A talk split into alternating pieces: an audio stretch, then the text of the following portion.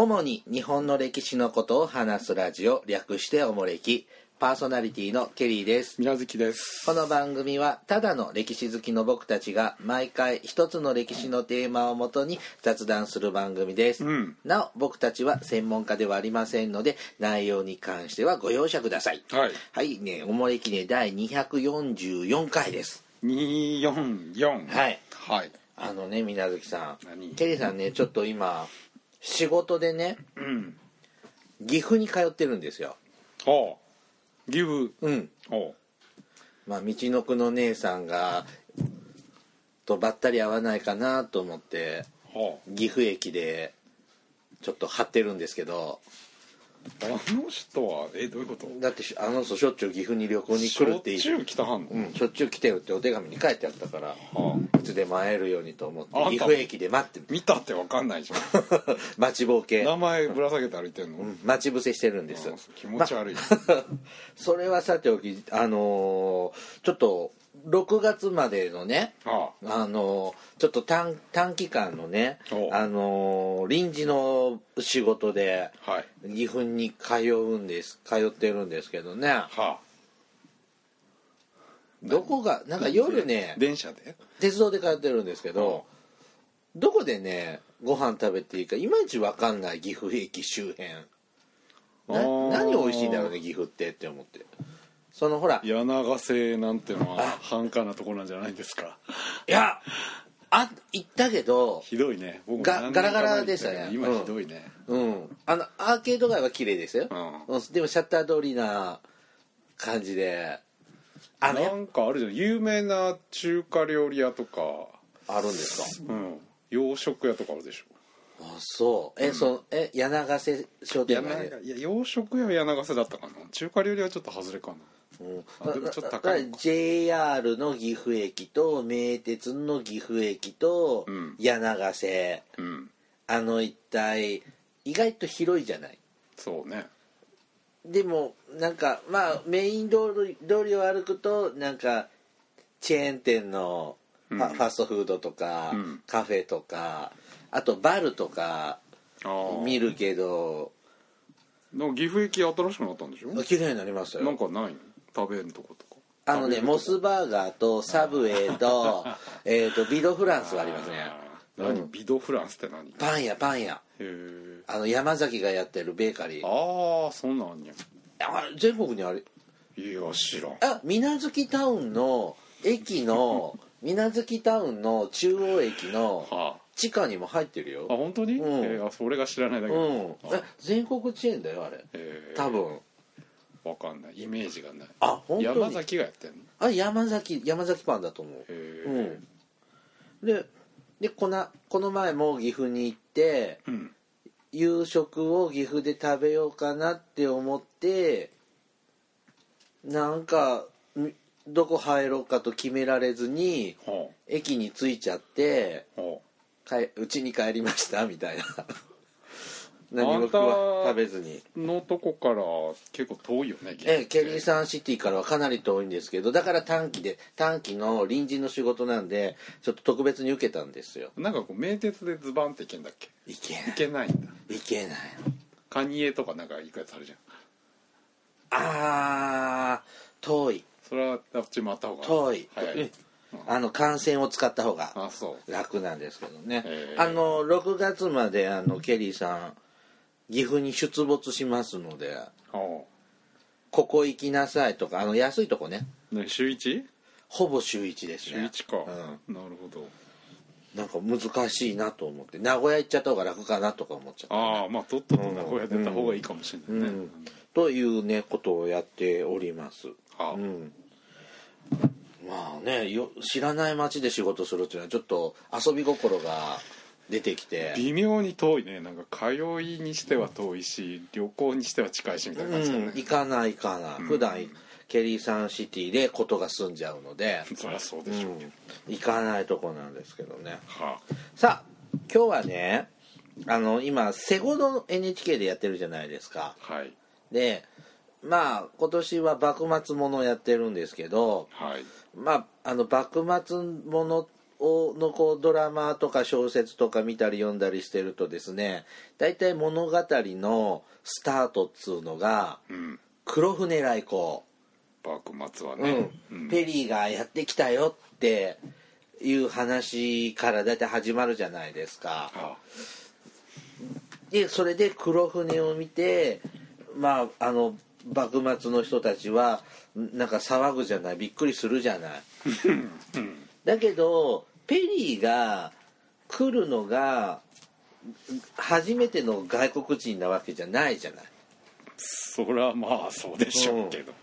でそのペリーが来る前って日本にあどんな船とかどんな外国人がやってきたのかなとかっていうのがあ。ちょっと気になってちょっと勉強してきました。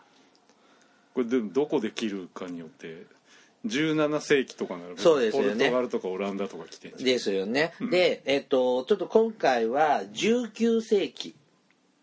1800年代以降。はい。あ。でペリーが来る前までに。うん。1900 1850何年だよねペリーさんが来るのは。53ね、そのまあじゃあ19世紀前半。うんに日本にやってきた異国船。何しに来たのかな？とか。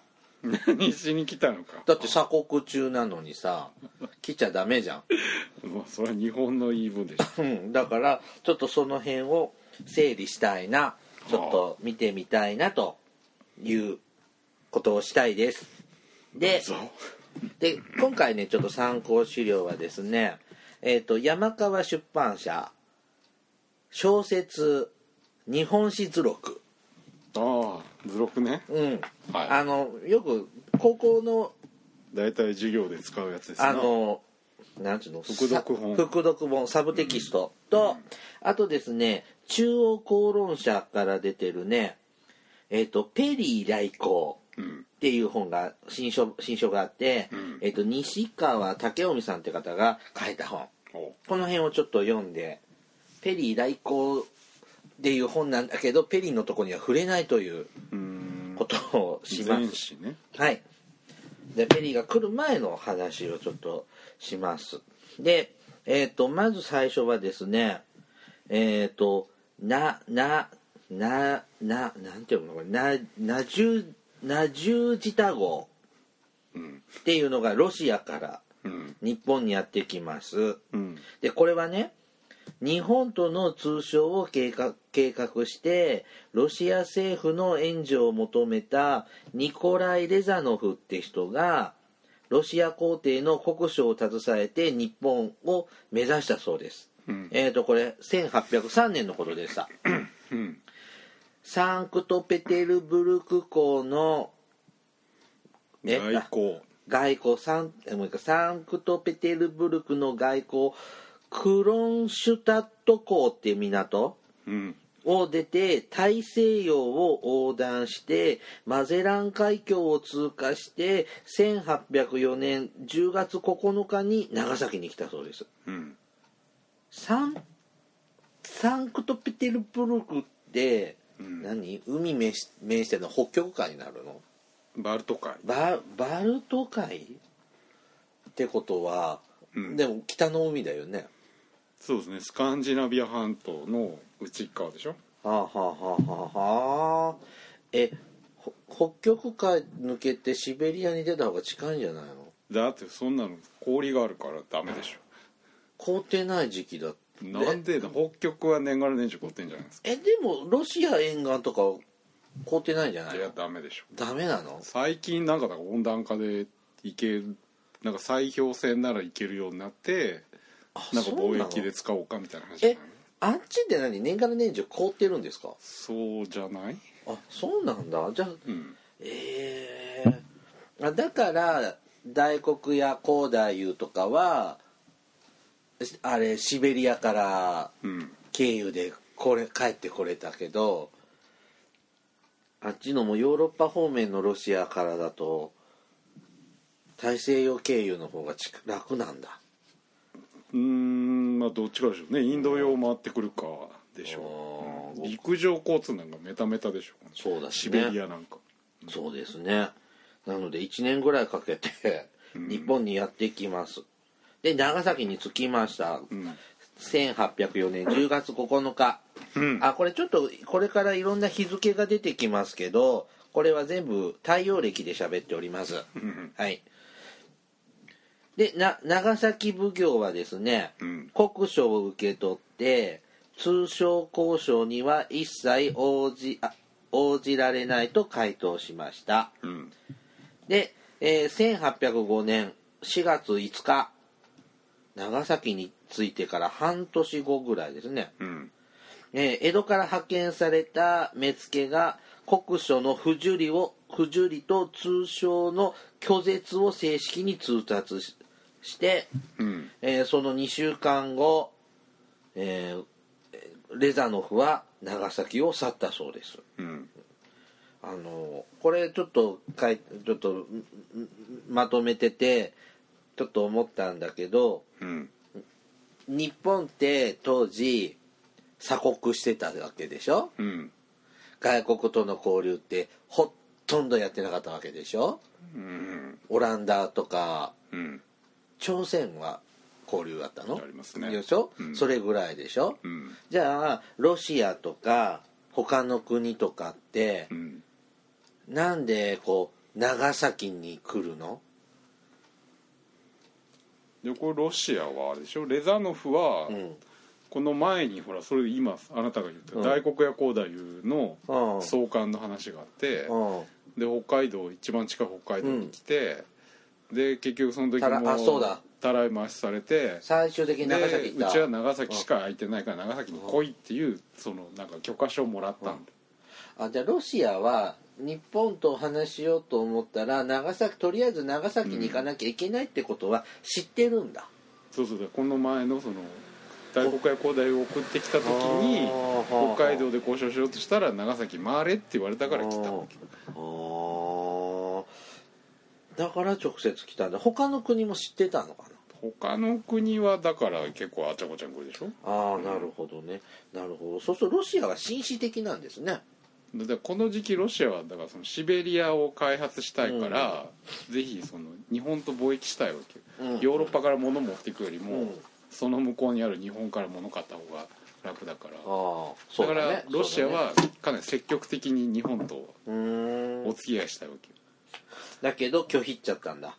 いやだからすごい丁寧に最初にあその抑留なんだ大黒屋光太夫連れてきてあ仲良くしましょうねって言って、うん紳士的に。でなら幕府が時間稼ぐだけ稼いで、今度は長崎に来いって言うから。でまたはるばる長崎まで来てあ、うん。あなんかあれでしょ？日本語の「オロシア国の船」とかいう旗まで作って。あそうなあのえ漢字かひらがなひらがなかなですごい下手に来たのにこの対応だからって話でしょ。あムカつく。あそれムカつく感じ悪い。それ口切れるで日本の比例に対する報復を計画したそうですロシア側は。うん。でエトロフ島レブン島利尻島などで日本人や日本船の攻撃を企てたそうです。うん。実際は襲ってないの？いややるでしょこの後したんだ、うん。でその結果ですね幕府は江戸幕府はですね、えーとまあ、ロシアに対して外国異国船に対して、えー、と警戒を強めていくとうん。いう発端になったようなものがこのなナジュージタ号の来航。まあいわゆるレザノフの方は有名だよね。船の名前よありそうなの？レザノフが来たっていうのではそっちの方が授業でも勉強するでしょ？高校とか。覚えてあなそう、うん。レザノフは知ってるでしょ？いよくある名前じゃない？嘘や。お前ロシアあなたロシア人にそんな知り合いいるの？いないけどなんかよくありそうな名前じゃない？いやそうか。僕はここ以外で一度も聞いたことない。あそうですか。ここで習ったのかな？そうでしょ。はい。なニコライもよくある名前ニコライはまあロシア人っぽいけどあラクスマンが来てレザノフが来てってやったじゃん。覚えてなあそい幕末の頃って高校の授業もだんだんグダグダになってる時期じゃない？うそれはオタクの学校だけでしょ。はい。さあ続いてやってきたのがねイギリスのフェートン号。はい。これ1808年10月4日にイギリス海軍のフェートン号が長崎港に不法侵入しました。うん。でオランダ商館で働いてる人2人を捕らえるっていうようなことをうん。やったそうです。うん。何ですかこれは？オランダに用事があったの？この時ほらヨーロッパでは何をやってるでしょうか。え1808年？うん知らない。えだ大戦争やってるじゃないですか。フランス革命？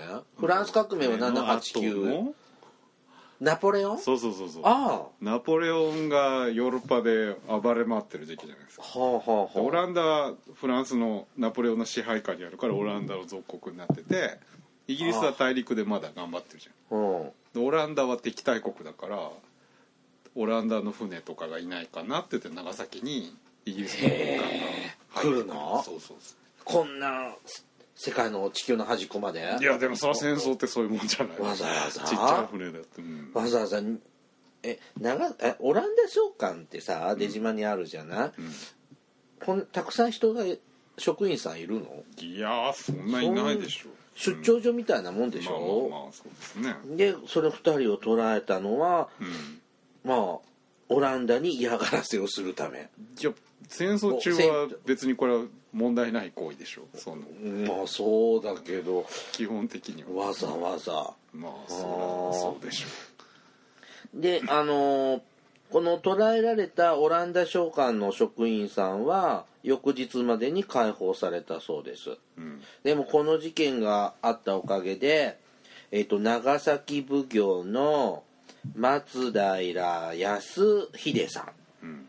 とこのこの出島の辺りかをあの警備に当たっていたのが佐賀藩なんですけれども、うん。佐賀藩の家老名前はちょっと分かんなかったんだけどこの人たちは責任をも取って自害したそうです。うん。はた迷惑ですね。まあそうやけど勝ね、手にやってきてうん。よす あの外国人捕まえて、うん、でで一日もしないうちに釈放するわけ解放するわけでしょ？うん、ほんで死ななきゃいけないの？うん。ちょっとかわいそう。一応警備の担当者だし。まあな結構この時期もなんかうん。佐賀藩とか佐賀藩と福岡藩が一応長崎の警備の役目,、役目をしてる大名なんだけど、うん。もう結構すごい適当にやってたらしくてあ雑。もうにだって来ない何もないし、うんなよ。なかったよね、今までは。ところが突然来ちゃったから全然対応できなくてって話でしあそれダメだね、ょ、うん、うんうん。やっぱこう僕らでも仕事でもこう緊急対応マニュアルとかうん。ちゃんと作るしね。こういう時このようになったらって言ってやっぱ訓練もするもんね。うんだからそうするとちゃんとやってなかったらでも死刑って厳しくない？死刑じゃない。ああ。切腹は死刑じゃない刑罰っていうかまあでも死ねって言われたら責任と責任取って。長崎奉行のこの人は自分でやったんでしょなんか。あやっべえやっちまった。ごめんなさい。やっちグまって感じ。まあまあそうそう。えー、やだな。困るねこんなんですいちいち死ん死ぬのって。ね今だったらこう給料カットとかね。退職金カットとかね。今は命は取らないけど、まあ、うん武士はそういうもんだし。これ何？あそうか。切腹申し渡されて死んだわけじゃないんだね。長崎奉行ね、うん。松平康さ佐賀藩は？佐賀藩はだから勝手に自分であの手抜いてたから、うん。責任取らなきゃダメでしょ、うん。うん。えーじゃあお殿様が言ったの？ん？お殿様が「お前死ねもう切腹しろ」って言われて死ぬいやそう言われなくても幕府から言われそれ誰かが責任取らないと許されないでし。運が悪かったんだね家老さんご家老様ょ、まもあそうだけどまあ勝手に手抜いてたんだし。はい。ででこれがでも結構きっかけで、うん。佐賀藩はこのままじゃダメだっていうことでいろいろ近代化してほら。そうすると明治維新の佐賀もね。なんかね反射炉作ったり、うん。やれなんとかストロング砲作ったりとかするじゃん、う。ん。これがきっかけで。つながってる。歴史だね、うん。へえ。歴史だね。そうだけど。うん。ほうなるほど、うん。ああはい。はい次。1824年。うん。イギリス捕鯨船乗組員上陸事件ってのがありました。うん。日立の国うん。大津浜。はい。現在のですね茨城県北茨城市。うん。北茨城市なんてあるんですか？あるんですね、うん、奥茨城村ってあるんだよね。それはドラマの中だけでしょ。峰子ちゃんがいるの。うん。うん。ここのねこの大津浜ってところの海岸近くに、えー捕鯨船2艘が接近して小舟を使って12人のイギリス人が上上陸したそうです。うん。大きな船は沖に置いてある。うん。でちっちゃな船で不法入国ですね。そうですね。あら。うん。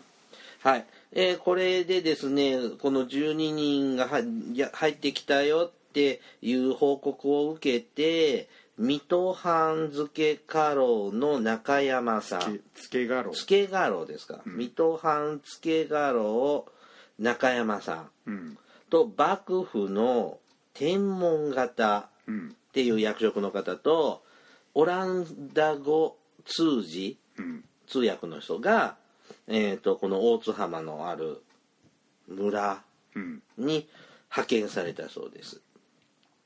イギリス人は海岸近くの空き家や土蔵に軟禁しされます、うん。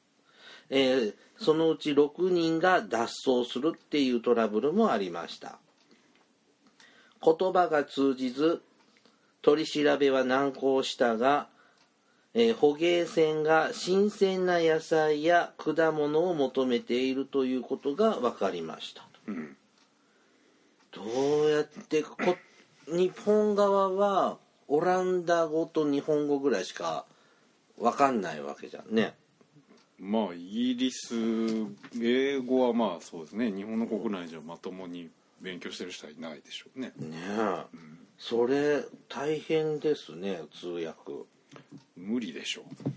オランダ語ってどんな言葉なの？まあドイツゲルマン系ねドイツ語に近いうん、なんか巻き舌みたいなそう「ガーみたいなこん。ななん。か喋らないああねえまあねイギリスも一応まあゲルマン系っちゃゲルマン語系なん。だけど、うん。イギリスってゲルマンだっけうん、英語はね、うん。うん、うん。全然違うのえオランダ語って何おはこん。にちはってなん。ていうのグーテンタークでいいのそれドイツ語ドでしょイツ語また違うのなん。かちょっと違ううドイツ人とオランダ人はなん。かゆっくり話したらなんとなくわかるらしい。あのねこないだん朝鮮半島の南北会談ってあったじゃん。うん。あれちょっと詳細うんテレビ見てないんだけど見てないんかい。あでもたやったってことは知ってるんだけど、うん。あれ朝鮮戦争が始まってさはずっと70年近くさ、あうん。国交断絶してるわけじゃん。うん。基本行き来してないわけじゃない。うんそうすると韓国と北朝鮮はこの70年一応各々の道歩んでるわけじゃない。うん。そうすると70年経っても朝鮮語って北も南も変わんないのかな？まあ大きくは変わんないでしょうけどね。それは語彙とかは変わるだんだん各々の進化しちゃうんじゃないかな。それはあるんじゃない？でもまあでもそれはまあ丁寧に話せばわかるレベルまだそんなでもそのヨーロッパって各国ってさずっと陸続きじゃない、うん。でも各々の国で喋る言葉って違うじゃない、でも辿っていけば元は同じ古代の言葉になるじゃない。のどこまで遡るの？原始時代から。ラテン系とだってゲルマン系は全然違うじゃん。でもそのゲルマン民族でもさラテン民族でもさまたいろいろ分かれて今なんとかって国とかってなってて言葉も違うじゃん？あれは何百年何千年ってぐらいで変わっちゃうのか何万年も要するもんなのかなとか。でも万年はちょっと数千年で変わっちゃうもんなのかなと。か方言レベルなんかねオランダ語と中国語ぐらいは。あ中国語じゃないドイツ語ぐらいは。鹿児島の人と青森の人ぐらいなのかしそれでも違うもんね。ら、、うん、でそれがさらに文化の交流が途絶えると違う言語になっていくもんなのかな。途絶えるっていうかね要するにヨーロッパの場合ね理屈的だから混じっちゃうから、うん。イギリス語英語なんかまさにねフランスの語彙なんかがたくさん入っちゃうから。そう、んボンジュール、ボンジュールそればっかり。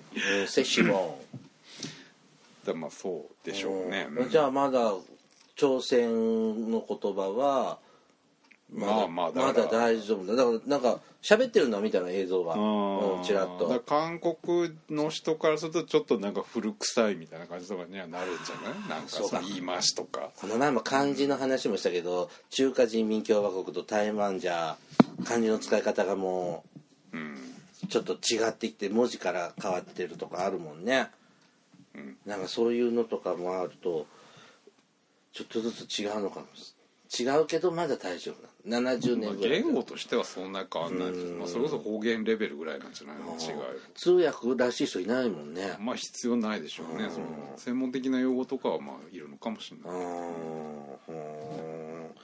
い、ん。じゃあやっぱり英語とオランダ語はうん、違うから大変でしたねうね、うん、でどれぐらい時間かけてこの薪とか野菜とか果物が欲しいってかかったんでしょうね。う、んまだ半分ジェスチャーなんじゃない？ねなんかね英語なんてね中学校レベルだったらなんとか喋れるらしいね。どういうこと？なんか英会話技術としては僕らでも中学校レベルの英語の知識あったら最低限喋れるらしいああまあ確かにね。それは専門職じゃなきゃまあ日常会話ぐらいはねできる？僕関係代名詞とかどうやって使うかもう覚えてないから。でそんなこと意識して喋んないでしょ普通。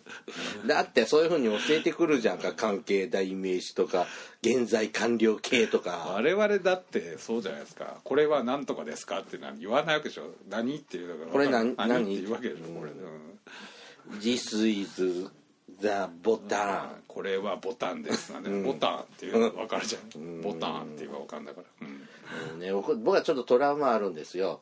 だまた？うん。ああのアメリカ行って。ああうん。言ったんだよね。で向こうって結構クレジットカード払いあーカード。よ容易だから、まあ、現金持ち歩かずにうん。クレジットカードで買い物してたんですけど、うん。ほらクレジットカード読み取る機械とかがレジの奥の方にあったりしてでその店のお姉さんカード返し忘れてほ奥に置きっぱなしなのよ。返してクレジットカード返してってう、うん、なんて言うの？でクレジットカードって言うんだけどクレジットカードって通じなかったの。あそうなんや、うん。えでクレ僕たちクレジットカードって言うじゃない。えうん発音おかしいのかな？クレジット？クレジット？違うんか、ほんで、まあ、あこれなんか通じないかもってカード。うん、カード。カード。何言ってんねんこの男みたいな顔してくるわけですよ、うん。もうあとは指で「あれあれカード。カード!」って指さして「なん何?」って後ろ向いて「ああ返し忘れてましたね。ごめんなさい」っつって5分かかったんだよ5分ぐらいならいいじゃん。えー、そのねなんかコーラちょうだいのもさコーラちょでも通じないって言うじゃん、あそうコーク。ああコークプリーズですよ。それもねマクドナルドで言ったけど通じなかった。これって言えばいいじゃん。うんあのうん。なんちゅうの？メニューの指さしてこれでうん。あ僕は英語喋れないんだって自信を持ちました。まあそれ僕も喋んないけど喋れないけどだから大変だったんだろうなと。であのこれねあここの資料に書いてあるわ。あの2週間ほどかかったそうです、んこの話が通じて。であの幕府側はですねえー、とイギリス側に、えー、と大根やビビワを提供して、うん。えー帰ってもらいました。うん。えー、と上陸して帰ってもらうのにおよそ2週間かかったそうです。でそれは江戸からそんな通訳来るならそれぐらいかかるでしょうね。でも1日ぐらいで着かないの？一日は無理でしょ水戸まで。そう、うん。頑張って水戸市水戸市までは1日ぐらいで行けない？いや二日？ーしんどいんじゃない？でそこから大津浜で3日ぐらいかかる。じゃあじゃあなんで幕府の人が来るのは、うん。まあ34日待つあでも捕まえて連絡して。水戸の本藩に連絡してそっから江戸の水戸屋敷に行って幕府に言ってそっから決まってでもうそれで3日ぐらいかかるあじゃあ現地に来るの1週間はかかるね。それはまあそんなもんでしょうあじゃあ通じるあ何か欲しいんじゃねえのってこう分かるのは、まあ1週間ぐらいじゃないかなと思われます、ん。はい。これね茨城県であった事件なんですが、うん。えー、とこの1ヶ月後にはですね、えー、と薩摩薩摩のうん。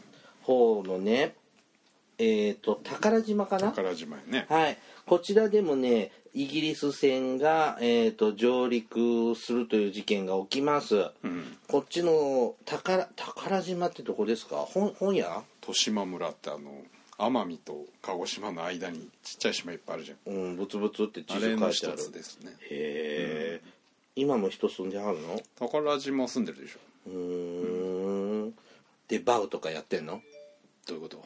宝島って言ったらバウとか本あったじゃん。ああ本別冊宝島、うん。ああバウね、うん。あはい。であ、はい。じゃあそれこちらではねえっ、とこれもイギリスのの船員さんなんですが、牛を奪おうとこっちはトラブってるよね。で射殺してるそうですね。違いになっちゃって、うん、打ち合い乱暴ですね、えどっちが先に撃ったんだろうね。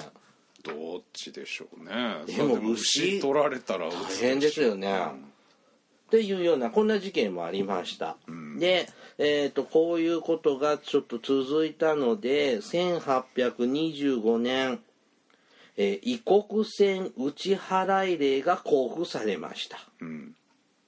えー異国船に穏便な処置を施すことは廃止、うん。もうやっちゃダメ。うん。で海岸に接近する異国船は攻撃すべし。うん。外国人が無理に上陸しようとした場合は殺してもよいという法律だそうですそうやねなかなかちょっと時代に合ってないこのきこの時代でもちょっとなかなか乱暴な法律のような気がしますが、んまあね。なんでここまで毛嫌いするの？毛嫌いまあそれは鎖国っていう前提があって。でもさこのどちらもさ困ってるわけでしょ？そうそうそう。助けてあげる。なんで人道当然的そういう批判が出てくんだけどねうん。後でね、はい、なるほどね。まあでも名前これ有名ですね。打ち払いあ異国船打ち払い令っていうのはね。そうですね、うん。うん。なるほどね。こういう経緯があってこれが出てくるんですね。そう。でこれって天皇さんがいやなんか嫌だからって言ったんじゃないの？いやこの頃はまだ朝廷は。まだ幕府の方が。ううん。ーん。はい。じゃあちょっと今日はここまでにして。じゃあここまで。ここまで。もう30分喋っちゃってるので。あ微の妙に残ったんじゃはい他にも船が来るんですけどそれは次回紹介しましょう支払い令が出ていよいよそれが実際に起きちゃったってうん話ね、はいじゃあお便りいきますまず道のくの姉さんから頂いております姉さんはい。ケリーさん、みなずきさん、こんにちは。236回の配信中にものすごく懐かしい単語が聞こえてきました。チッキ。私の中では死後のはずでしたが、突然に復活しました。チッキは明治の鉄道、明治の鉄道創業から続いていたんですね。驚きました。思えば遠い昔になりますが18の春1枚の切符を持ち上京しましたその時の布団や段ボールに入れた荷物はチッキでは送ったような気がします、でも同じ電車で運んだのかは疑問です私は当時会津若松に住んでいて東京までは1日1便の特急電車で上京しましたから。特急で荷物を運ぶの疑問です。昭和40年代半ばでした。地域は60年代まであったようです。先日久しぶりに地元の図書館に行ってきました。そこで小学校小学館版江戸時代新聞を見つけました。手に取ってみたら面白い。今はこういう本も出ているんですね。268年の主だった出来事が掲載されていました。こんな教科書も楽しいですね。大黒屋光太夫も、えーこんな風に登場しています。言ってちょっとてんあのその本の写真を送っていただいております、うん。はい、NHK 英雄たちの選択に取り上げられていた山田報告？うん。も経済ジャーナルのページに、えー、と載っていたりとかしして面白かったです。たまには図書館に行くのもいいですねといただきました。うん。漆器荷物運んでくれるんだよね。手荷物をね。うん。特急列車も？貨物列車特急は荷物っていうのは荷物列車っていう特その専用の列車があるんでもちろん同じ列車では運ばないけど。じゃあどうすんの？東京駅でどうやって受け取るの？うんだからすぐではない。の多少タイムラグがあるうとー。ん。飛行機なんかねああのぐるぐる回る同じ便にするけど、うん。もちろん、あのそのさっきもさアメリカ行ったって言ったじゃん。うん、で僕デトロイトのほ空港の売店でねうはあウイスキーを買ったの。ウイスキー。でウイスキー。でウイスキー2本買うとうん。カバンおまけにつけてくれるわけ。ほでそのカバンに入れておどうぞお帰りくださいって。で買ったでしょ？うん。お店の人渡してくれないの。な何を？カバンを？ウイスキーの入ったカバンを。ほでえうあんたそんなんばっかりやんな。でどうすんのって思ったらそれをカバン持って飛行機まで持っていくわけですよ。ああもう積んでくれるわけ。うん。あ何の説明もないしあ日ー本語言ってくれないからえ何持ってかれたの？取られたのとか。えじゃあそれなんか聞かれるわけ？お前何便に乗るんだとかって。覚えてないんだけどでもなんかチケットチ見せたんだろうね。あうん。で運んでくれた。ーあーそれむしろ行為なわけね。そうなの。サービス良かったんだけどさっぱりわかんないね。ああまあ確かにな。買ってもわかんないからわんないね。それが普通のサービスなのかわからないまんまだからお姉さんもねその荷物ちゃんと取って今くれむんだって言えばいいじゃん。いやー帰りの飛行機だからもう飲めないわけでしょもう。ね荷物に入っちゃったら。だからデトロイトからうん日本に帰るのに十何時間かかるからさでエコノミーだから超狭いから飲んでられないの。そうなんうん。でおお土産だしね。うん。自分の土産じゃあなくなた的には良かったわけでしょ。よかったよ。そのカバン今でも使ってるもん。うん。でその対応自体は良かったよかったんだけど説明がないからう勝手が分かんなかった、ううんん、だってねほらスリとかそんなもん日本より多いかもしれないようなイメージあるじゃん。でもないんでしょそんなのなかったわけでしょうん。うん。よかったよ。ほぼあなたの勘違いと。妄想ですね。まあ被害妄想ですね,、そういわゆる妄想ですよね。はい。あとねこう新聞形式ので日本の歴史を紹介する本って。ああいろいろあります。ね、うん。こう日本の通史バージョンもあるし戦国時代だけバージョンとか太平洋戦争だけバージョンとかうん。本屋で見かけますね、僕も昔持ってたよこれ。あそう。うん。江戸時代新聞とか大江戸経済ジャーナルじゃないけど、うん。通史版のはうん。持ってたな。もうなああるかな。時々売ってるね。うん。はい。イミジクもラクスマンの記事じゃないですか。なってますね。うん。うんちょうどいいタイミングですね、うん。ありがとうございます。はい。はい次はですね出張でタイに3ヶ月ほど滞在中の役男さんから。役男。役なんですね。はい。はい。えーはじめましてです。先日、応仁の乱についてコメントされていましたので、関連して取り上げていただきたいネタ、荘園についてメールを差し上げます。書籍中でもしばし触れられていましたが、あの、中央公論から出てるあの、応仁の乱うん。の話した時ね、うん。ですがその本でもしばしば触れられていましたが荘園とは田んぼのことなのか、うん。畑や果樹園やそこに住む人間も含むのか工作していたのはエリート農民なのか一般農民なのか所有者はどんな階層なのか。荘園に対してそれ以外の耕作地は何て呼ばれているのか。検地や、えー、と徴税の仕組み。現代には荘園はないのかなどなど。なんとなく貴族や自社の私有料とは知っていてもぼんやりしているので分かりやすく紹介していただけると嬉しいです。興味を持っていただけたらいつか取り上げてください。といただきました。うん。荘園ってヤコトコさんも書いてあったけど貴族とか自社の私有地ってイメージ。うーん。で何してたの？って言うとよく知らないな。米米とか野菜作ってたの？それはもちろんそうでしょだけ？なの？ううん。あじゃあ塩はとか？ーいやま塩もあります薪よはとか？瀬戸内海なんかはまあその年号塩で払う荘園なんかもあるし。うん。庄と園って言って一応庄が倉庫かな。で園っていうのが畑だったかな。ああそうなの。